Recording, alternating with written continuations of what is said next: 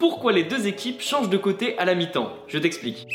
En gros, une équipe a le droit d'avoir les mêmes avantages et les mêmes inconvénients que son adversaire pendant la même durée lors d'un match. Imaginons qu'une pelouse est en très mauvais état devant le but d'un gardien. C'est pas juste qu'un seul gardien ait le droit pendant 90 minutes et que l'autre ait une super belle pelouse. Donc si on fait 45 et 45, tout le monde est content. Enfin, c'est égal au moins. Grâce au changement de côté, les deux équipes et les deux gardiens seront impactés de la même manière lors du match. Et cette règle, elle s'applique dans le monde professionnel, mais également dans le monde amateur. Tous ceux qui ont déjà fait un match de foot le savent.